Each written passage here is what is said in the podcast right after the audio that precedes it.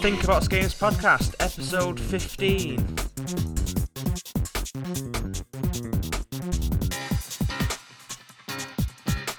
Hello, and welcome to episode 15 of the Think About Games podcast. I am Luke Bale, and just for this episode of the podcast, I'm just going to update you with a few bits of news that's happening with Rift and Think About Games at the moment. So, we're back from Easter holidays. It's our first week back at university, the last one week of four.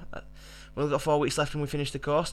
The game will be, should be finished in the next two weeks, which means there's a lot of refinement left to do. Because what's happened over Easter, because uh, stuff with Emma and Mark, and because they've been ill and everything, uh, we've still got a bit of refining to do. But yeah, the game will officially be ended, finished, completed, 100% gold master, whatever you want to call it, in the next two weeks. So it's something to look forward to. Uh, there's something that I'm worried about at the moment. It's the beta testing, but I think we're going to get that sorted this week. So, beta testers who listen to the podcast, you'll be getting an email soon. So, hope you're still interested in doing that. Uh, one thing I did want to do this episode of the podcast, I wanted to just give a small post-mortem report of how I felt Easter went. Well, it was a bit, it was a bit of a roller coaster. It went up and down. The actual progression from how the game is now to when it was then is really vast. There's a lot more artwork in it because Emma's done a lot of asset work in the last three weeks. Back backgrounds still need doing the characters and stuff, but that the normal non-aesthetic assets, you know, like the dirt, the you know the underground feel stuff, the metal pipes and the stands and switches and all that sort of stuff. That's actually finished and it does look really nice. The the HUD's been implemented as well with Andy Warburton and Emma working on that, and it looks really nice. It does fit the the new steampunk art style of the game really well because it's all moving cogs and there's liquids in glass vials, and you know it looks really nice. And I think the biggest thing is that we did have a new team member at one point. There was Steve Rhodes, who was going to come onto the team. Hi, Steve, if you're listening. And because Emma came back, that didn't actually happen. And I want to thank him again for that. That was really nice. And you know, that he offered to work for us. And yeah, um, Mark came back as well the same time as Emma did, and he worked on a new level editor, which is really better than the last one, but I'll talk about that in a second. And yeah, it was really good. I'm really, I really enjoyed the actual Easter holiday, even though it was a lot of work and I didn't really have much time off. It was just the holiday was in quotes, but yeah, it was pretty cool people playing the drinking game. That was about four shots. So the next piece of news is, like I've already mentioned, uh, we're making a new, we've made a new level editor for the game. Uh, the problem was with the last one, it was kind of, it wasn't a level editor, so to speak. It just paused the game mid game and disabled it. The only way I could describe it, it was kind of how you'd make levels in Little Big Planet. You can the character was on the screen and you pause the game, and you get your little menu, you drag and drop, but with this one, it's a full standalone level editor that allows you to go into level editor, p- pick up stuff from the library of assets, pictures, tools, you know, whatever, and it allows you to manually create the level in the window. And according to Mark, it's a hybrid of C++, but it might be C sharp. I might be wrong. Sorry, Mark. I'm not sure which ones to use there. And XNA. So it's kind of a bit of a combination between the two. So it can implement the XNA features uh, that make our game with the C++ features which make the editor. So it looks really impressive. I had a mess about with it, a kind of Little Big Planet style slapdash job, and it did work pretty cool.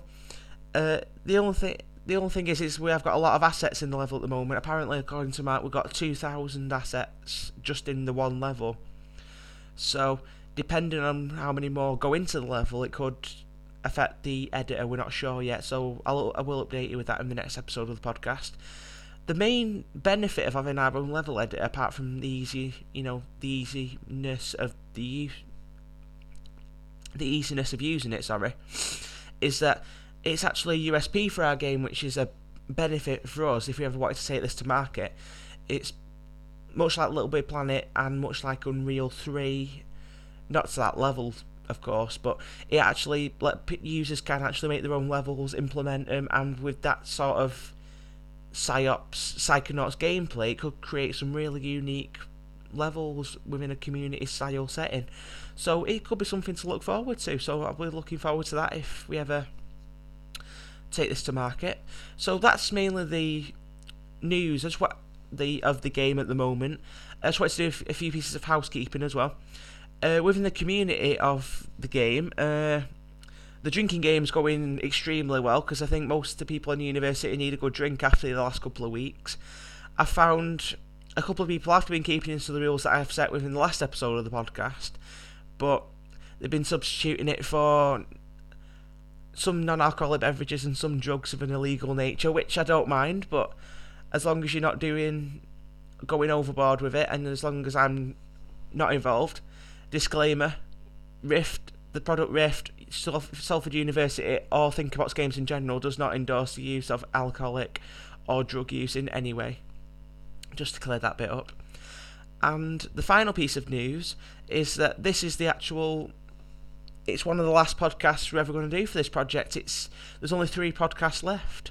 There'll be two by myself, obviously, so it'll be the penultimate one next week, and then the week after it'll be my final personal post-mortem report. But I've been doing a post-mortem report throughout the episodes of the podcast, so it's basically recapping what I've already said, basically. And then the last episode of the podcast, I'm hoping to get a roundtable conversation, maybe on Skype, with a few of the team members. I'm not sure i can get on at the moment because it depends on the work that people have got to do.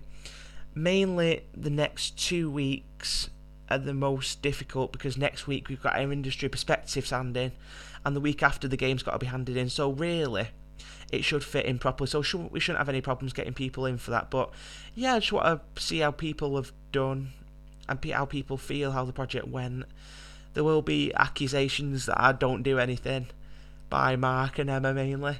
Only as a joke, but it's. I might warn you about that because I might just go into a bit of a I don't do I do do work sort of mood. Well, that's the end of the podcast. Uh, just wanted to thank you very much for listening. Uh, sorry about the sort of shittiness quality of the microphone. It's kind of broke again. This is my fourth. But now I've got my student loan account, I aim to buy a new microphone.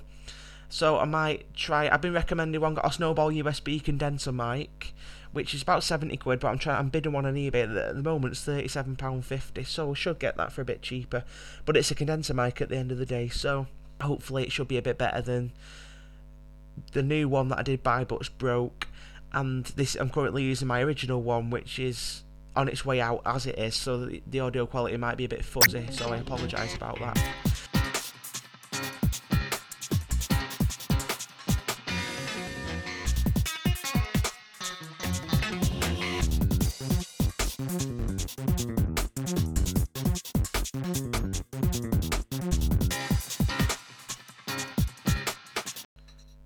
And